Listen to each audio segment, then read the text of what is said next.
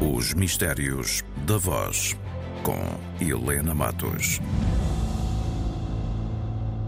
Bem, mas agora vai falar o senhor Ministro das Obras Públicas, segundo a segunda. E foi assim, com esta frase, aparentemente tão simples, tão banal e até algo gaguejada, hesitante, que começou uma das crises mais marcantes das enfrentadas pelo Estado Novo. Quem proferiu esta frase?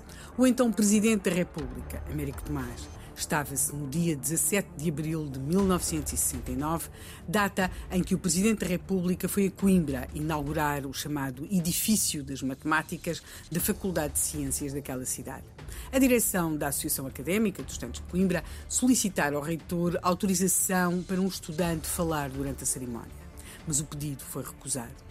Contudo, os alunos acabam a correr à cerimónia, concentram-se dentro e fora do edifício, alguns deles empunham cartazes onde se lê democratização do ensino, em Portugal há quarenta por cento de analfabetos, exigimos diálogo, estudantes no governo da universidade.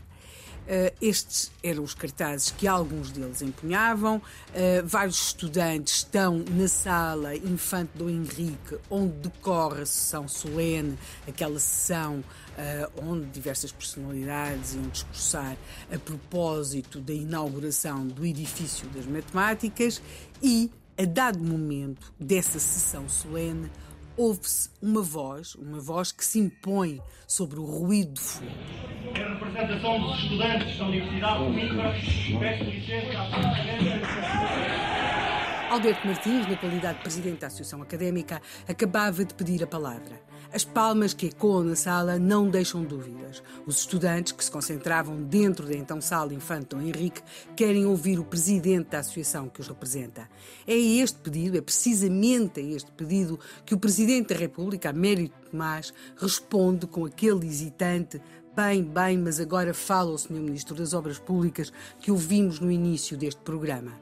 Dentro e fora da sala, cria-se então a convicção que o Presidente da Associação Académica vai falar depois do Ministro das Obras Públicas. E aqui, o fora da sala não é irrelevante. Sim, porque tudo o que se dizia dentro da sala Infante Dom Henrique era transmitido cá para fora através de altifalantes. Assim, concentrados no exterior e ouvindo isto nos altifalantes, os estudantes que estão fora da sala Infante Dom Henrique, tal como aqueles que estão lá dentro, concluem que o seu colega Alberto Martins falará a seguir ao Ministro das Obras Públicas. E começa a intervenção de Rui Sanches, o Ministro das Obras Públicas, naquela que terá sido uma das mais surreais intervenções deste ministro, ou de qualquer outro, mas deste ministro de perfil eminentemente técnico. Vamos continuar a trabalhar em Coimbra com o maior empenho de satisfazer, nos mais curtos prazos, as necessidades do ensino em matéria de instalações, conforme os planos aprovados.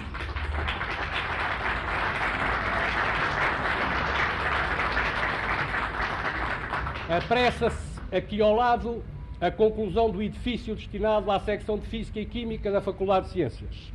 E está em curso a ampliação das instalações, aliás precárias, da Faculdade de Farmácia. A conclusão das obras do Centro Universitário e a ampliação e beneficiação das instalações académicas. As obras públicas anunciadas pelo ministro Rui Sanches são várias e, em certa medida, consensuais. Mas temos de perceber que aquilo que, de facto, capta a atenção das pessoas não é tanto aquilo, ou não é de modo algum aquilo que Rui Sanches está a anunciar, mas sim o que estava por suposto naquele hesitante, algo titubeante até, bem, bem, mas agora fala o senhor Ministro das Obras Públicas, proferido por Américo Tomás, o Presidente da República, quando foi confrontado com o pedido de dar a palavra, para dar a palavra a Alberto Martins, o Presidente da Associação Académica de Coimbra.